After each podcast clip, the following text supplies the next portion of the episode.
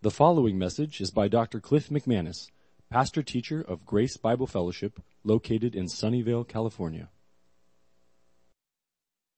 Our worship now as we study God's Word together. So I'd invite you, if you have a Bible, we'll be in Genesis chapter 2 while you're getting there. And also, we have a bulletin that's provided. If you didn't get one, um, it's there in the back, still available. But if you do, uh, there's an outline there that we'll be following today in Genesis chapter 2 while you're preparing and getting that ready. Just a couple of announcements. We do have Children's Church, as Pastor Bob mentioned earlier. So if you're a fifth grader on down and you would like to be a part of Children's Church with the Ings, go ahead and meet in the back lobby there. And they will be studying the Bible. That's what we do in Children's Church here at GBF. It is not romper room. It's not strictly just playtime. It's actually they get to study the Bible and learn to worship God reverently. So it's an edifying time it's a beneficial time. And we're privileged that we have qualified, trained, loving, equipped adults who are willing to work with our children in that manner. And a couple of other updates. I wanted to thank those who filled in the hole for me last week. I was out of town last Sunday. Thanks, JR, for preaching the word. And uh, look at that, man. Wow. Nobody ever claps for me. Thanks, Mike. no, I, I, haven't heard the sermon yet, but I've talked to several people and uh, just got good feedback. He preached the Bible faithfully, so that is awesome. And I wasn't worried. It's just a comfort to be able to to leave. As a matter of fact, last Saturday night, someone asked me where I, I was. So who's who's taking care of the sheep tomorrow? And I just said, yeah, I got faithful shepherds who can fill in and preach the word, and what a blessing. So thanks, JR and company. Uh, also, just to follow up on that, we do have a Sunday night seminar, just by way of reminder, from 5 to 6. You can come and just have soup and salad free over there in Cupertino, Creekside Community Church cafeteria there. Great time.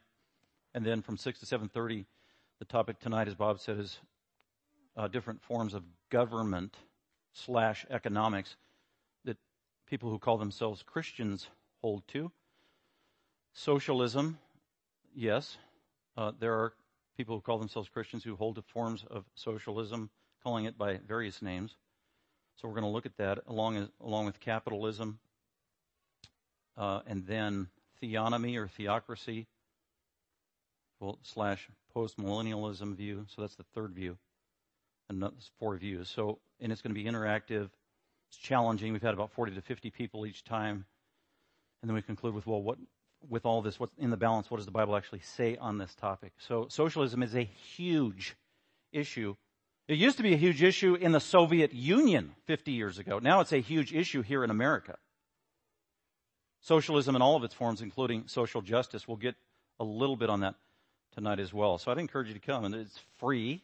Uh, you don't have to, if you miss the first two, you can show up tonight. It's independent time and self-contained in itself. We'd love to have you. Uh, so that'll go from 6 to 7.30 tonight. And then we got four weeks left of different topics we're doing. Next week, by the way, I think we're going to do singleness, different views that Christians have regarding singleness. And there are several, and they can be contentious, so we need to look at that. It's a reality. That'll be next week. Also, just so you know, the church body, we had our annual staff retreat this week, so it was me and Brother Austin and Pastor Derek and Pastor Bob and Pastor JR, the five of us. We just spent about 24 hours together. Great time together, but we, we spent most of our time brainstorming and talking and searching the scriptures about ministry here at GBF and what God has done, what God is doing. And then we also spent some time in prayer together. So we try to do that once a year. And it was very beneficial. So we thank you for the opportunity to, to do something like that. All right, let's get to the sermon of the day. We are continuing in our series in the book of Genesis. I promised you that we would go through the first three chapters, so that's still the goal right now because it is so foundational. Genesis 1, 2, and 3 answers so many foundational questions, not just for Christians, but every human. God answers those questions in Genesis. We'll talk a little bit about that as we go through it today of these very significant questions that are answered by God's Word through the book of Genesis. We are now in Genesis chapter 2. We began uh, a paragraph, verses 4 through 7. We'll pick up on that. The last time we met together two weeks ago, we were covering verses 4 through 7 in Genesis chapter 2. We had three points. Uh, one was the formula, this technical phrase that introduces verse 4 in this section in chapter 2. Today we're going to look at the foreshadowing. So the formula, the foreshadowing, verses 5 and 6. Then we'll look at the formation of the first man, which is verse 7. Uh, before I do, just wanted to say that I was able to meet some new folks visiting today. Thank you for being here. Just about every week we have visitors for whatever reason. Just passing through, visiting relatives, moved here, new to the area, on vacation, whatever it is. Thanks for being here. And we usually, the way we proceed in our worship time together and studying the Word, we just, we'll take a book and, and go through it as God wrote it, either sentence by sentence, paragraph by paragraph. Usually we're in the New Testament, the New Covenant, the fulfillment of the Old Testament. We decided to take a little bit of a break to go to Genesis, uh, and so we're looking at the foundation, chapters 1, 2, and 3. It's been a blessed time. The New Testament is built on the Old Testament, and in particular, many things in the book of Genesis need to be understood thoroughly, completely, and accurately for a Christian to have a full understanding and comprehension of the meaning and significance of the New Testament in your own Christian life. Absolutely foundational. So that's one of the main reasons why we're doing it. Uh, we went through and talked in detail about the first week of creation where God created all things in the first six days. On the sixth day, He left the best for last from His vantage point, and that was on the last part of the sixth day, he created humanity, the human race, or at least the first two humans, yet to be named in Genesis chapter 1, and made them with great dignity and promise and a great commission to rule on his behalf on the, the earth.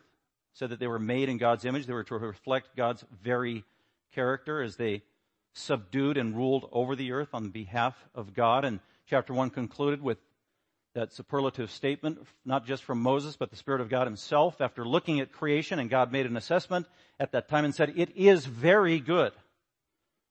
Very good. And there are all kinds of implications in that phrase. It's a technical phrase, not just moral implications, but I think spiritual implications as well as we read the context. That it was very good because everything was exactly the way God wanted it in the beginning. It was absolutely complete within the first six days. There was no needed development or evolution to continue and carry on.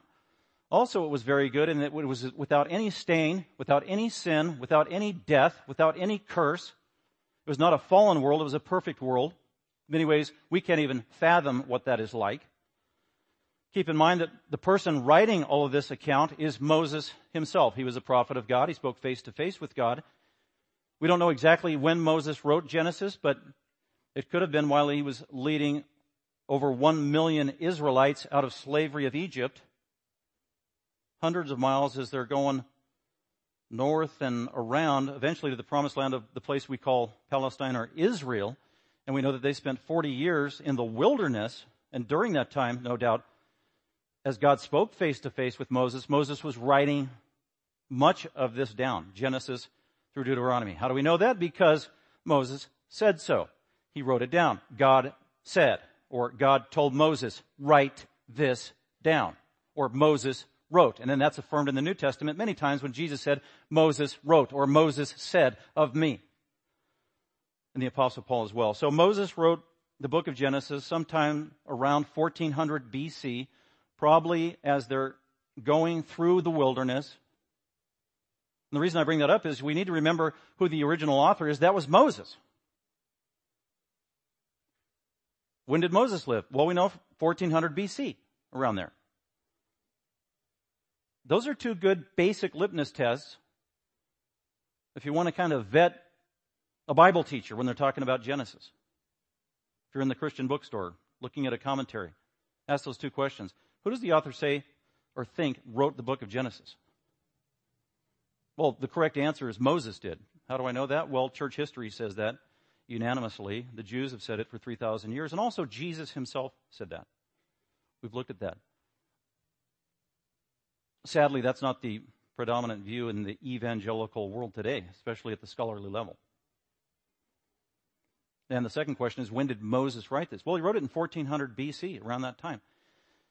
But in the evangelical scholarly world, you'll hear all kinds of different answers. It wasn't written by Moses. It was written as a patchwork over time, here a little, there a little. Moses actually wasn't the author, but it was written anywhere from 1200 BC all the way down to 500, 400 BC by many different people, many different schools, many different editors, and it's an eclectic hodgepodge, really, of a, a mess that lacks continuity from a literary point of view. That, that is the dominant evangelical view. That's pretty sad. But as we go through, we're going to see that that's just not true.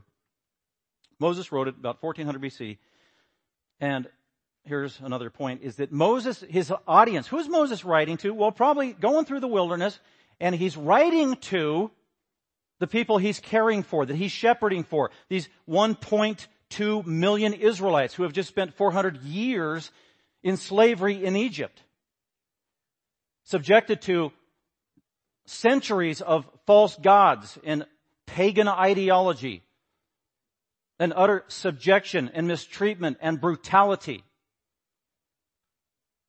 deprived of divine revelation that properly interprets the world and their very own life and reality itself.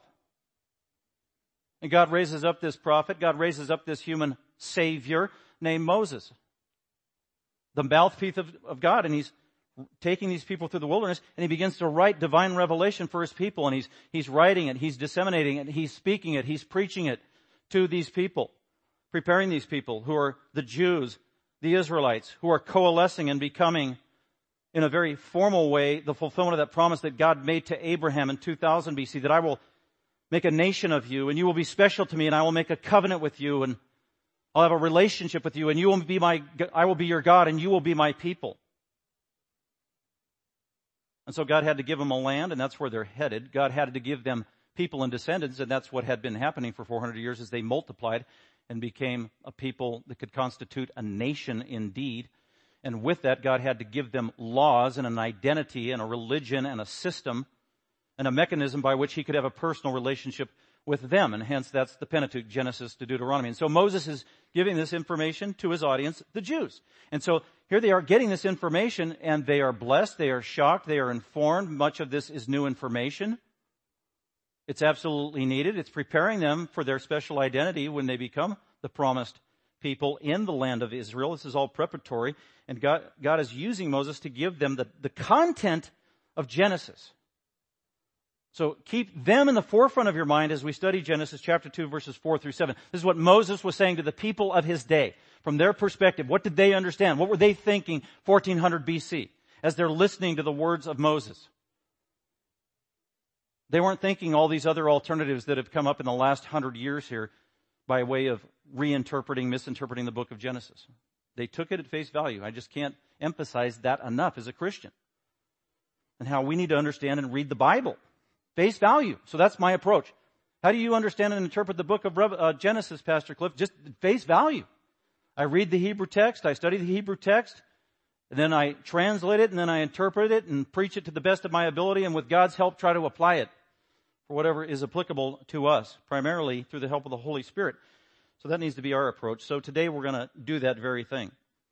Keeping in mind that yes, we are an audience. God knew 3,400 years ago that today you would be the audience of Genesis chapter 2, 4 through 7. But it started with the immediate audience of who Moses was writing to. These people who had been slaved. They are in the wilderness. They have been deprived of basic things like water to drink, arid landscape. They just heard about the Garden of Eden. How lush and green and perfect. And everything they wanted to eat was at their disposal, at least for the first two humans. The environment was perfect. There was no sin. There was no corruption. There was no death. There was no compromise. There was no slavery. There was no subjugation. There was no pain. There was no toil. We just finished chapter one and the last thing ringing in their ears, these Jews who were listening to Moses, was it's very good.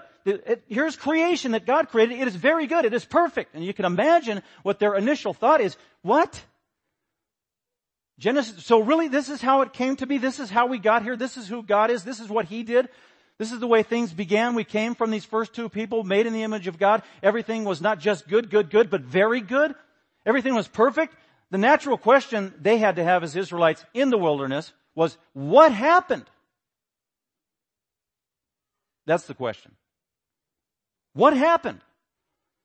And I would submit to you that starting at Genesis chapter 2 verses 4 all the way to Genesis chapter 4 at the end of the chapter, uh, verse 26, is really Moses' answer, part one, to that question, what happened? What happened to perfection? What happened to the Garden of Eden? What happened to sinlessness? What happened to perfect harmony? What happened to very good? Well, here's what happened. It all starts in Genesis chapter 2 verse 4. So let's go ahead and look at it. The title of the sermon today I put there is Yahweh makes the first human, part 2. Because last week, uh, we, as we were looking at 4 through 7, today we're looking at the first paragraph. So let me just read chapter 2 verses 4 through 7. So God finishes creation. He rests or ceases on day 7. He has pronounced that everything is perfect. It is complete. He will no longer be creating anything. There is no ongoing evolution. It is done. Literally, we translated the Hebrew, it is finished. Exactly the way he wants it.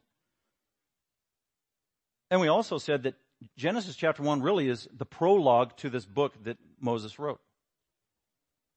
Technically, if you wanted to study the book of Genesis the right way, like a informed Hebrew, Israelite, or Jew, chapter 1 of Genesis in our English Bible shouldn't be chapter 1. It should just cross out chapter 1, just put prologue. And that goes from chapter 1 verse 1 to chapter 2 verse 3. Then at chapter 2 verse 4, when it says this is the account of, this is the history of, this is the generations of, this is the Toledoth of, that's really a chapter heading. So starting at Genesis chapter 2 verse 4, you could put chapter 1. Toledoth. First Toledoth. And chapter 1 for Moses goes from Genesis chapter 2 verse 4 to chapter 4 verse 26. And we'll talk a little bit more about that after we read verses 4 through 7. So here's really the first formal chapter in the story of how all things began and how they got all messed up from the point of view of Moses and God. Verse 4, chapter 1. This is the account. This is the Toledoth. This is the history of, this is the formal written record of the heavens and the earth. That phrase, the heavens and the earth, he's picking up from verse 1, the very beginning, the first line in his book. And the Toledoth there, we talked about last time. Toledoth is a Hebrew word, printed it out there on your bulletin for you. Toledoth, T-O-L-E-D-O-T-H, Toledoth. It is a loaded term. It's one word in Hebrew.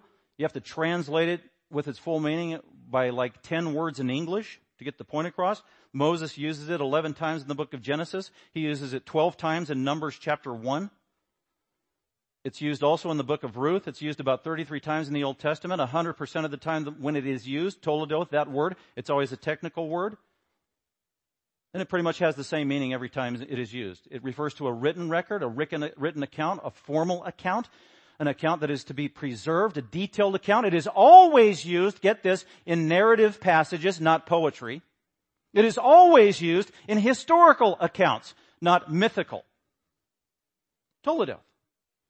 So in your English Bible, if you have the New American Standard, this is the account, the account, that's Toledoth. If you have the New King James, it says this is the history of. That's the best translation. Some say this is the generations of. I like to just say this is the Toledoth of. It's the Hebrew word. We're learning Hebrew along the way. You've been enjoying it. Toledoth. Translation. This is the formal written account of the history of that which became of the heavens and the earth. So the way Moses uses the Toledoth, the 11 times in the book of Genesis, he uses it as a chapter heading, chapter title. It's always a heading. And then the rest of what follows is how that unfolds. Here's what became of, literally is another way to translate it. So you could say verse 4. This is what became of the heavens and the earth. So that makes total sense. He just talked about the heavens and the earth and how God created it and it was perfect. And they're all with bated breath waiting. Oh, okay, it's very good. Then what? And Moses answers by saying, and here's what became of it, Toledoth. Here's what became of that perfect heavens and the earth. And here in 1400 BC, people, by the way, it's not very good anymore. And they're all saying, yeah. How did it get this way, Moses? So here's what became of. So if you take the Toledoth phrase, as I put the references down for you, It's used here, Genesis chapter 5 verse 1. This is the Toledoth of Adam. This is what became of Adam. This is what became of Adam and his descendants. This is what became of Adam and his offspring. And then chapter 5 and following is the Toledoth of Adam. Well, what became of Adam in chapter 5 verse 1? What was the Toledoth of Adam? Well, the repeated refrain in chapter 5 is, it lists all of Adam's descendants, and it says, and he died, and he died, and he died, and he died, and he died, and he died, and he died. What is Genesis chapter 5? It's the, the chapter of death. It is the chapter of death. Why is Moses doing that? Well, God told Adam in Genesis chapter 2, if you eat from that tree, if you disobey, you shall surely die.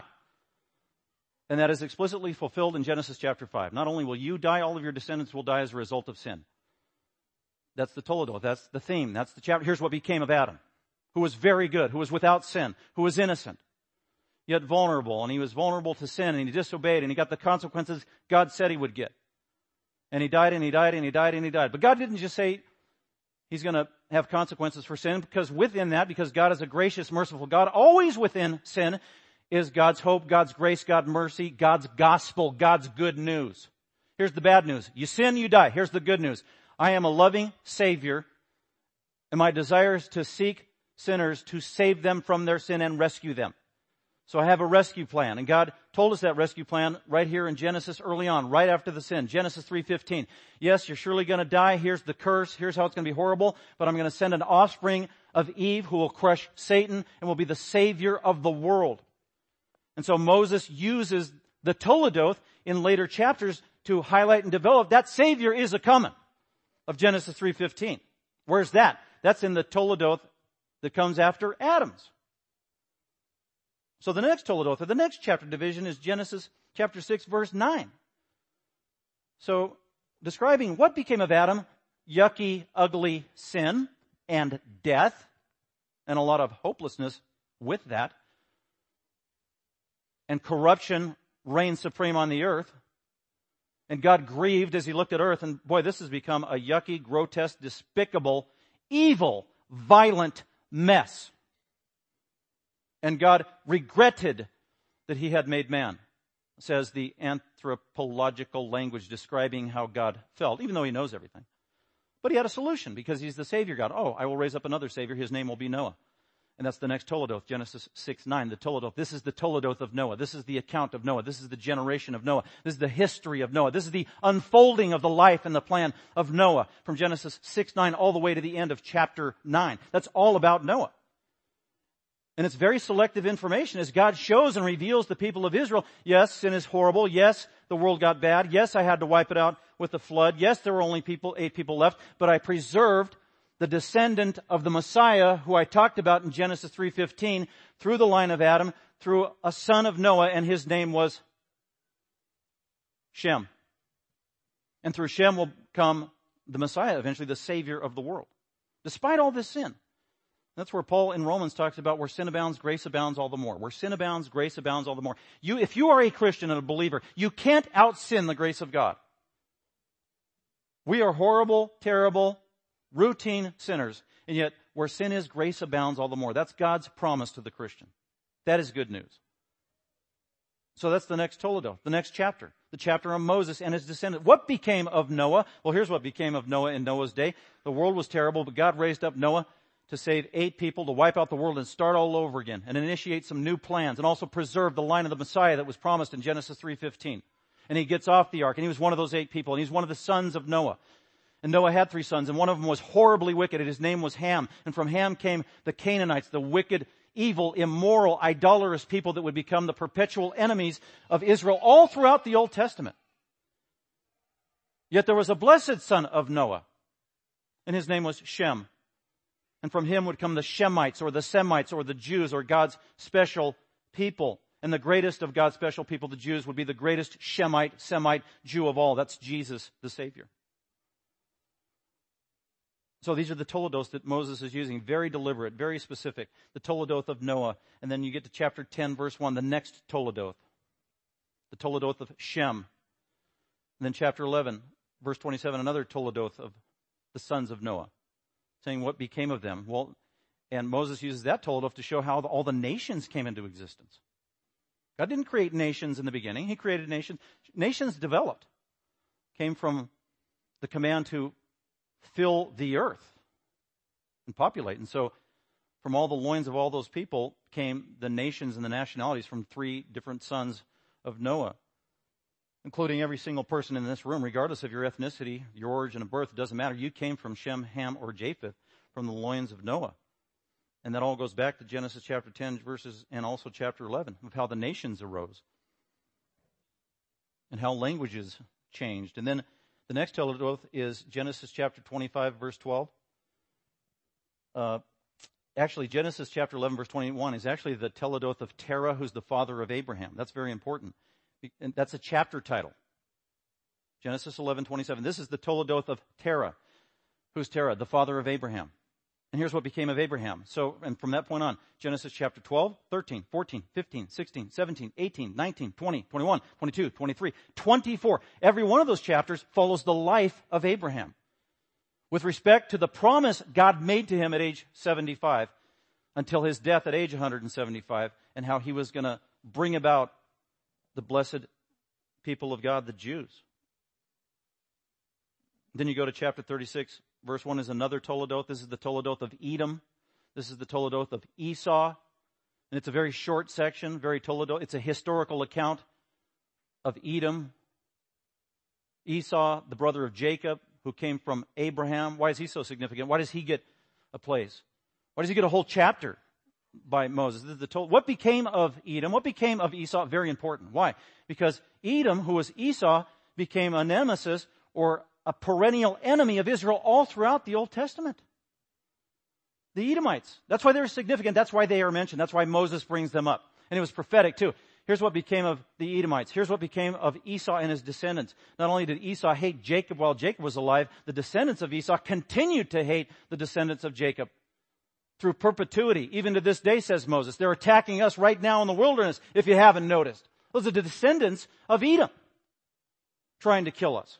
And that carries over for another 1400 years. The greatest Edomite of all, his name was King Herod, who despised the Jews even though he was a half-breed and tried to murder the greatest Jew of all, Jesus. That's how important the Edomites were. And then the last Toledoth, as Moses breaks up the book of Genesis, is chapter 37 verse 2. This is the Toledoth of Jacob. This is the Toledoth of Jacob who would become Israel. Jacob who was the son of Isaac, who was the son of Abraham, the one that God made the covenant with, promising that they would become a great nation. And when God made that promise to Abraham when he was all by himself, 75 years old, not even a full-blown believer yet until he was age 86, 11 years later, but he's giving, getting these divine revelations and appearances of the Almighty of the universe. And God promises him, I'm going to make you a great nation I'm going to give you descendants as there are stars of the sky. I'm going to give you your own promised land. And God continues to repeat that promise to Abraham throughout his whole life. For 100 years, he keeps telling Abraham, I'm going to give you your own land. I'm going to give you the land to possess it. He says it in chapter 12, chapter 13, chapter 15, chapter 17. And keeps repeating it. Why does he keep repeating it? Because Abraham is weak in faith. Abraham doesn't see tangibly the fulfillment of the promise. Abraham is a wanderer. He's a Bedouin. He has no place to lay his head to call his own. Virtually for most of part of his life, he's there as an alien and a stranger and a sojourner. And everybody else is occupying the so-called land that God promised to give him to become a nation. And God keeps saying, I'm going to give it to you. I'm going to give it to your descendants. It will be an eternal possession for you. Well, how's he going to do that? Through the descendants of Abraham, through the miraculous birth of Isaac and then his offspring, which would become Jacob. And then Jacob would have his 12 sons. And from chapter 37 for the rest of the book in Genesis, from 37 to 50 is the Toledoth of Jacob. Literally, what became of the historical written formal account of the life of Jacob? Well, what happened is the story primarily of Joseph and his brothers. This is all to be viewed and seen through Genesis chapter 12 and the promise made to Abraham. And also the corollary of that truth that God promised a Messiah in Genesis 3.15, preserved through one of the sons of Noah, the Shemites. And how is he being preserved? Through the line of Abraham, through the line of Isaac. Abraham had two sons, Ishmael and Isaac. Ishmael was not the son of promise, despite what Islam says. Isaac was. That's the messianic line. God preserves that coming of the Messiah through Isaac. And then he has a son, two sons, Jacob and Esau. And the promise is preserved through Jacob. And then Jacob has 12 sons, and the promise of the Messiah is preserved through one of the sons of Jacob. Who is that?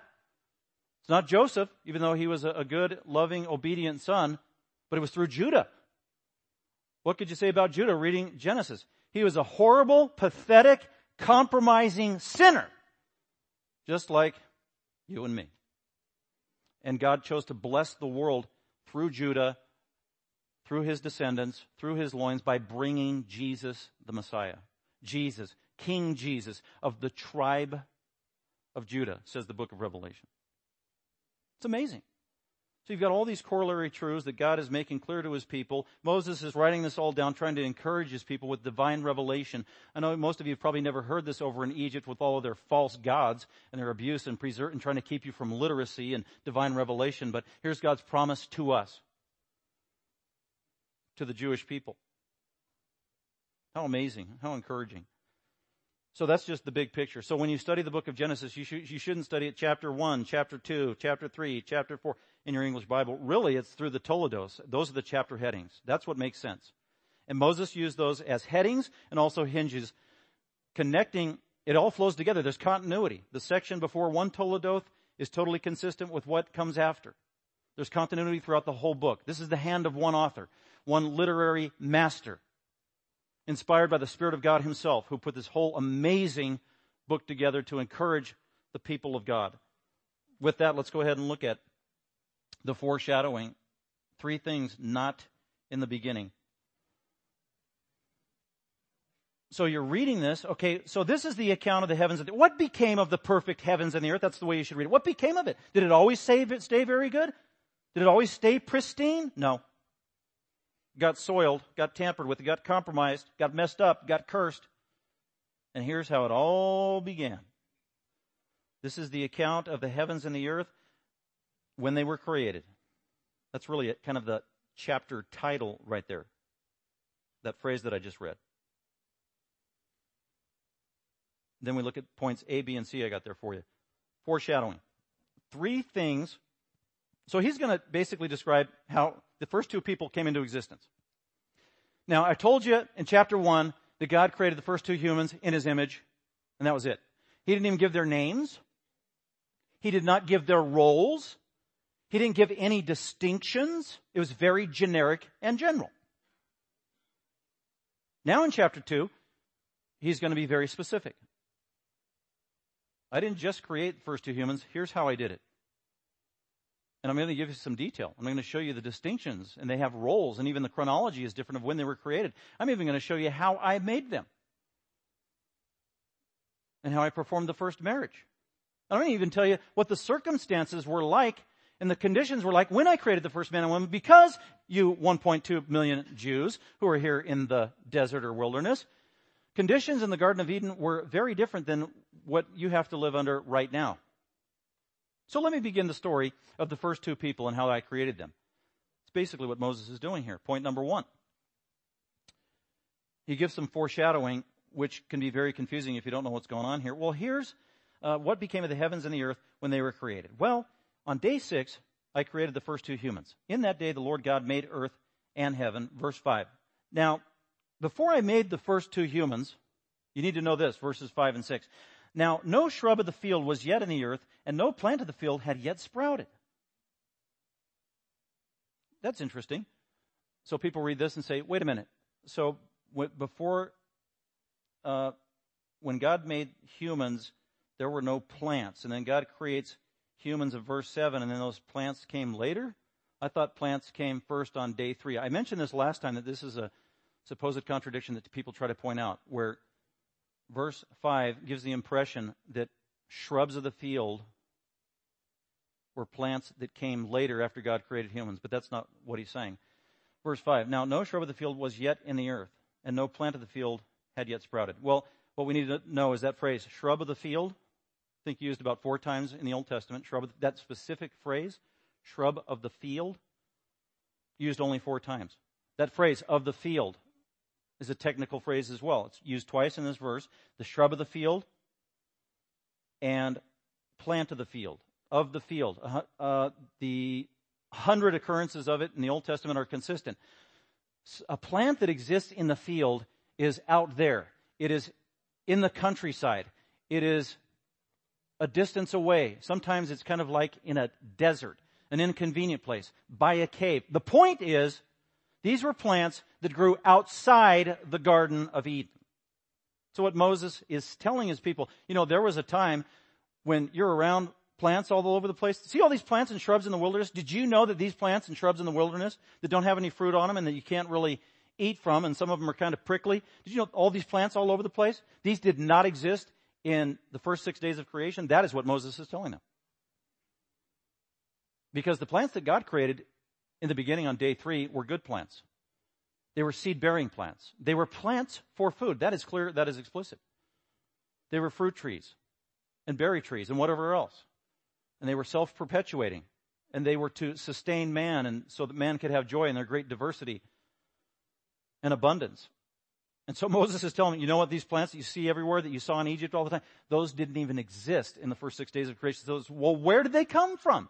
Well, they came as a result of sin, disobedience, and the curse from Almighty God. Because that phrase that's only used about four times in the entire Old Testament, one of the times it's used is in Genesis chapter 3 when God is cursing uh, Adam for his sin. If you look at Genesis chapter 3.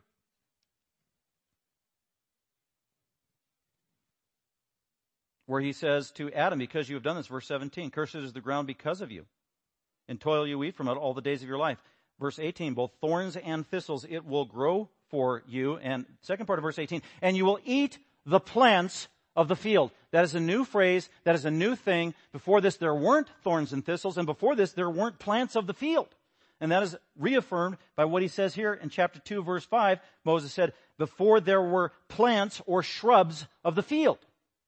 They did not exist during the first week. There was plenty of stuff that didn't exist in the first week. And plants and shrubs of the field was one of them.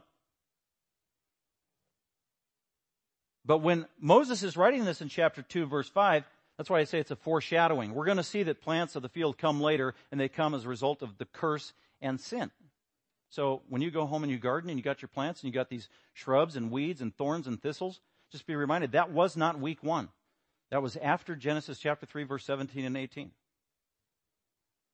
And those horrible plants became in competition with the good plants that God had created. So that's point 2a is shrub or bushes. Things that were not in the beginning. They're a result of the curse. Well, what was the second thing that was not in the beginning? Well, uh, verse 5, no shrub of the field was yet in the earth, and no plant of the field was yet sprouted, for the Lord God had not sent rain upon the earth. So that's the second thing. You put rain. 2b. What else didn't exist in the first week of creation? Rain. What else didn't exist prior to sin? Rain. When did rain come into existence? Genesis chapter 7 verse 4. God tells Noah, because of sin and wickedness, I am going to send rain down upon the earth. Rain didn't exist until the flood in the days of Noah, 2500 BC. That was a new thing. And I can imagine the look on Noah's face when God said, you know what, Noah, I'm going to flood the world. What's that? Well, I'm going to do it with rain. Well, what's that? Well, it's going to come out of the sky. Say what? Water didn't come out of the sky? Yeah, it does. It will. And that's the point in verse 5 and 6. It says, for the Lord God had not yet sent rain upon the earth, and there was no man to cultivate the ground. Verse 6 going back to the, the well, where'd the water come from? If the earth wasn't watered through rain from the sky, how did God water the earth? Verse 6. But a mist, or some translations say river, which is legit. There's great dispute on this word that's used only two times in the Old Testament in the Hebrew, but it was either some kind of a, a mist of water or a subterranean river that used to rise up from the earth, up out of the earth, and that was sufficient, and it watered the whole surface of the ground of planet earth, and it was self-sufficient. It was like God's self-contained perfect terrarium. It didn't need a gardener to come along and keep watering and keep watering, and it would dry and that kind of thing. It was self-replenishing. It was just an ongoing, amazing, supernatural hydrological cycle that God had put into his perfect earth before sin, before the curse. It's amazing. So there were no shrubs, in week one of creation. There were no, there was no rain, floods, disasters. in week one of creation. What's the third thing that wasn't existence? What's C? Uh, 2C. The phrase at the end of verse 5. Uh, for the Lord God had not sent rain upon the earth, and there was no man to cultivate the ground. What is that referring to? Well, if you look at Genesis chapter 3, verse 23, after God curses Adam, starting at verse 22, Genesis 3:22, the Lord God says, man is sinful. He's compromised. We got to do something with him. He can't stay in the Garden of Eden. We can't let him eat from the tree of eternal life. He'll be preserved in his sin forever. We got to boot him out. We, says the Trinity, we. So God says he's got to kick Adam and Eve out of the Garden of Eden. That's exactly what he does. Verse 23, therefore the Lord God sent Adam and Eve out of the garden to do what? To cultivate the ground from which he was taken. Verse 323 fulfills the curse in Genesis chapter 3 verse 19 where he said, by the sweat of your face you will eat bread from the ground. From now on, you know what? In the beginning when I created you, Adam and Eve, you had to work, but you didn't have to work with toil and blood, sweat, and tears and pain before sin. But now as a result of sin, you have to eke out your existence in life through hardship, blood, sweat, tears, toil, pain. And the fulfillment of that is Genesis 3:23, where he got booted out of the garden, and now all of a sudden all these amazing trees aren't accessible for him anymore, and now he has to plant things like wheat, and you got to till the ground, and it's hard and full of soil and bugs and everything else, and weeds are trying to smother it out. I don't have all these convenient trees I can just go pull fruit off of, just to, to earn bread, basic sustenance. That's the reference to Genesis 3:23. Now you have to cultivate the ground to get your existence. And that's been true of all of humanity since the curse, since sin. And that's been our lot in life. So there's three things. Shrubs of the earth, rain, cultivating to eke out an existence outside the Garden of Eden. Those things did not exist when God created the first man and woman. So that's very important for Moses as he's talking to his audience. The Israelites who are experiencing all these things in the wilderness and in their life and in Egypt as slaves. They experience the shrubs and the thorns and the thistles and the lack of rain and the thirst as they were begging for water and the hard work and the labor they were subjected to 10, 12, 14 hours a day by Pharaoh. So that's encouraging them. You know what? It wasn't always this way. Things were different. The conditions were different when Adam and Eve were created. Life was perfect in the Garden of Eden. Well, why did it change? Well, I'm going to get there. We'll get there. But just so you know, the conditions under which you see now, this is not God's ideal. Yeah, the world is beautiful. Yeah, the world is diverse. Yes, the world and the universe have the fingerprints of the great infinite creator God, but it's not perfect. It is not sinless.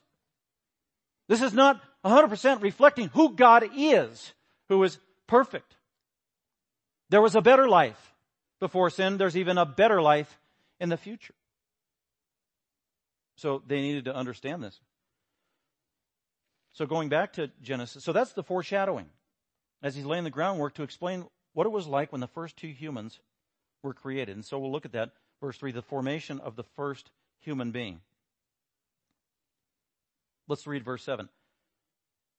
So now that I set the conditions of what life was like during week one when everything was perfect and not anything like what we're experiencing today, on day six, then the Lord God, go back to verse four, middle of the verse, in the day that the Lord God, you might want to circle the word Lord God if you actually have a Bible, the Lord God, that is the first time in the Genesis account, that is the first time in the Bible where this compound name of God is introduced, Lord God. Yahweh Elohim. 30 plus times in Genesis chapter 1, it was God, God, God, God, God, God, God, Elohim, Elohim, Elohim, Elohim. We talked about that. That is the generic, general name of God. For the first time in Genesis 2, 4, Moses introduces Yahweh, Elohim. Yahweh. What is Yahweh? Yahweh is God's personal name that he actually introduced himself to Moses when he met Moses personally face to face for the first time in Exodus chapter 3 verse 14. Remember when Moses said, uh, oh, okay, God, you want me to go and set the people free and be your spokesperson. But when I go to those people who are under the domination of the Egyptian Pharaoh who thinks he's a god, along with Ra the sun god, when I go to them, who do I tell them sent me? God, what is your name? Exodus chapter 3. And God answered Moses' question. He said, glad you asked. That's the Living McManus translation. My name is Yahweh, or a shortened form of Yahweh. A very personal name of God, the covenant name of God, an intimate name of God, the personal name of God. And he entered into a personal covenant relationship with Moses as he would enter into a personal covenant relationship with his people Israel. It'd be a perpetual, continual covenant initiated by God. You will be my people. You'll be my special people. You'll be my unique people. You'll be set apart as a people. You'll be sanctified people. You'll be my possession. You will belong to me. And in the context of that relationship, you shall know me as Yahweh. God was very specific in terms of the meaning, the sanctity of the name that he chose to establish and ratify that relationship. Just like we take a lot of time and we take it seriously, maybe when we name a child because of the significance of it almost a hope and a prayer and a prophecy of what we want our child to be known as or be like. And that's what God revealed to Moses. So here's Moses writing this. Hey, here's the personal, it's not just God the creator here. Man, on day six, when God made these first two humans, he did it as the personal God, the covenant God. And by the way, Israelites, here's Moses writing in 1400 BC. God isn't Yahweh only to the people of Israel. This is not the first time in history where God had a personal covenant intimate relationship with a people named Israel here in 1400 BC. This is not the first time. As a matter of fact, God the Creator operated that way on a very personal, intimate level in the very beginning with the first two people, who we know as Adam and Eve. So that's what he's emphasizing. This is the personal, intimate name of God. Yahweh. This is very unique. This phrase, this compound, and, and he uses the two words together. Yes, he is the transcendent creator, Elohim God, and at the same time, he's also the very personal, intimate, caring, loving, initiator in relationships. Covenant keeping God, Yahweh. He is both of those. And that is how the first two humans knew him. They had a relationship with God that was untainted by sin. They walked immediately in the presence of God in the cool of the day in the garden, unhindered by sin, not separated by the curse of God. So they knew him as Yahweh initially. That's what Moses is communicating here. He uses the combination Yahweh Elohim, Lord God, 11 times in Genesis chapter 2. Eight times in Genesis chapter 3, and hardly ever throughout the rest of the Bible. Exodus chapter 9, I think it's used once. So that is significant. This is the Lord God, Yahweh God, the personal God. And here's how this personal God operated. Verse 7. He didn't just say, poof, a man, poof, a woman. God actually got down and intimate somehow, even though God doesn't have hands or a body, he intimately got involved in the creation of the first man in terms of the fashioning and the forming. And so blank number, the first blank there, 3a, the formation, how did it happen? I just put formed is the word, formed. That's the Hebrew word used in verse 7. Then the Lord God formed man. It's a great translation not created. It's not bara. It's not created out of nothing. Not created without existing materials. He used it existing materials to create the first man. Yatsah. It's the language of the potter. The potter forms and fashions the clay. This is how Jeremiah uses it with respect to God. God Yatsah. He's the creator. He's the potter. So God formed the first man of the dust of the ground. That's the dirt, the wet dirt. And he fashioned the first human being out of the dirt, the dust of the ground, miraculously. This is literal. He literally did this. This is not metaphorical. This is not symbolic. This is not allegorical. God literally did this. Made the first man out of the dust or the dirt of the ground. And after he fashioned him very carefully, the work of the potter implies intimacy and purpose and detail and creation. Everything about it. He's the master potter. By the way, that's the only explanation in the entire Bible that tells us how human beings got here. So when your young child comes along, Mommy, how did we get here? Honey, that is a great question. As a Christian who reads the Bible, the answer is not, well, billions of years ago, nothing existed and then it blew up and became everything. And then some green slime evolved into monkeys, and that's where you came from. By the way, with no purpose whatsoever. That is not the answer. Mommy, where did we come from? Well, I'll tell you where we came from. God told Moses that God in the beginning created the first human being and his name was Adam out of dirt. Mommy, wow, that's crazy. That is not very scientific or empirical. Well, I know. It's actually impossible, humanly speaking, dear. Let me continue the story. Then what happened, mommy? Well, God made the form of a first man out of the dust of the earth. And then it says, amazingly in verse 7, that God, Lord God, Creator God, infinite, all powerful, mighty God, breathed into this form's nostrils the breath of Almighty God, and boom, man became a living soul.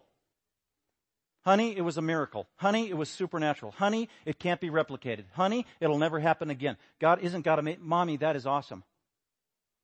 Is it really true? Absolutely. It says so in the Bible.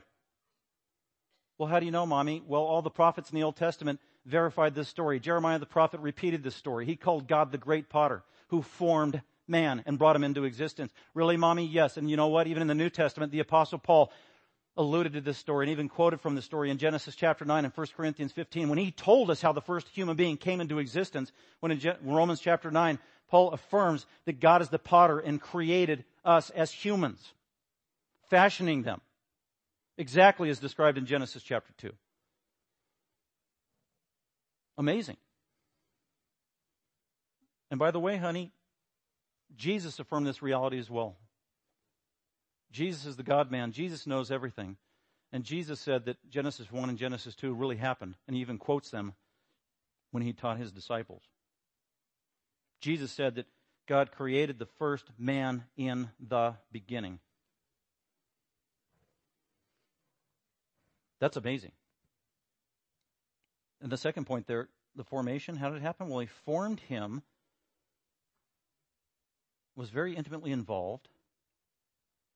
B, and I just put there, man is dust. And here's a contrast. So there are things that are different in chapter 2 from chapter 1, and those are deliberate. In, the, in chapter 1, all it says is that the first humans were being male and female made in the image of God, so emphasizing their equality. Chapter 2 really highlights their distinctions, not their equality. Both are true. There are distinctions. Adam was made first. Eve was made second. There are distinctions. Adam was made from dust. Eve was made from a rib. There are distinctions.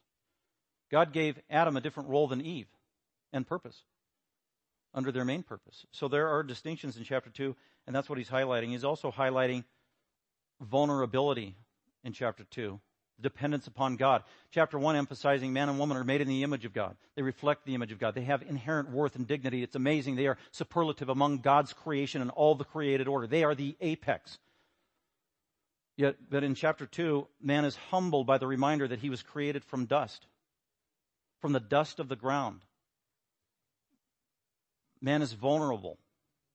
Man is lowly. Man is humble. Man is distinct from the Creator. Chapter 1, God is transcendent. Chapter 2, God is intimately involved with this creation of man. Yet because man is dust, he's lowly, he's vulnerable, he's going to turn to dust. By the way, being made from dust, Paul tells us in 1 Corinthians 15, this was not the ideal. This was not God's final intent. God knew the future. The ideal man was resurrection man that could never die, never get sick, will never become corrupt. God knew that all along. That's always been his plan. God knows that when he created Adam. This is for a time. So this thing is just loaded in terms of its implications. And when God does implement the curse for Adam's disobedience, that's why he says, you have sinned, you will be punished. There are consequences for sin. Death is the consequence. You were made of dust and to dust you shall return. Genesis chapter 5, Adam died and turned to dust eventually after death, as all humans do, fulfilling God's promise. People that just continue to tell us, well, this isn't scientific. It's totally scientific. I mean, it's supernatural, defies science in many different ways, but at the same time, much of it is very consistent with science. He was made from dirt. He was made from dust. When humans die, they turn to dust. All the elements in dust are all the elements you find in a human body in terms of their composition. It's undeniable. Amazing. So the Lord God formed man of dust from the ground, breathed in his nostrils the breath of life, and man became a living soul. That's C, that's the last blank. So the first human being becomes a living soul. One of the key words there, nephesh. You've learned that Hebrew word, nephesh. The breath of life. Supernatural, animating life that comes only from God the Creator. He is the only one who gives life. We're in the age of uh, IT and uh, artificial, artificial intelligence and all that stuff, AI, I should say. This can't be replicated. God is the giver of life. He's the only one. And we saw earlier that Nephesh was also given to the birds of the sky, the fish of the sea, and every land creature. They or were all given Nephesh by Almighty God. He is the one who gives them life. You have a puppy dog at home? Why? Because God gave them animating life. You have a spider that's running from you or attacking you? Why? It's got Nephesh, life from God. The fish that runs away from you, the birds in the sky that fly away, they are animated with the life of God, the nephesh of Almighty God. He is the one that gives life. Well, what about plants? They don't have nephesh. That's why Leviticus, I think it's 1711 says, the life of the flesh is in the blood. God considers all animals, all humans, flesh. Plants are not flesh. That's why in Genesis chapter 1, it's important. Very good. No sin, but man's eating plants. He's not killing anything. He's eating the food that God gave him but the flesh was not dying yet. So we will continue our, actually, we'll conclude the story next week of how God then, after making Adam, made the perfect complement and performed the first wedding. That'll be exciting. And we'll continue there. Let's go ahead and pray and thank the Father for his divine revelation in the Word. Thank you, Father, for this day. We thank you for the privilege, as always, to come be with the saints, to worship you with your people. Thank you for preserving the Word of God, Scripture, the Bible, as it is ceaselessly, mercilessly attacked through the ages, yet you continue to preserve it providentially. And you also enable your people to believe it through the gift of faith and just amazing relevance, implications even as we read this document now from Moses that's over 3,000 years old, reminding us of our dignity, reminding us of how we are precious, reminding us of our main role on earth, reminding us that we are vulnerable and frail, reminding us that we need a Savior to save us from our sin and our own self destruction. And we thank you that you've provided that through Jesus our Lord. We pray in His name. Amen. Thank you for listening. Dr. McManus is an author, seminary professor, and pastor teacher of Grace Bible Fellowship. For more information about Grace Bible Fellowship, please visit our website at gbfsv.org or call us at 650 630 0009.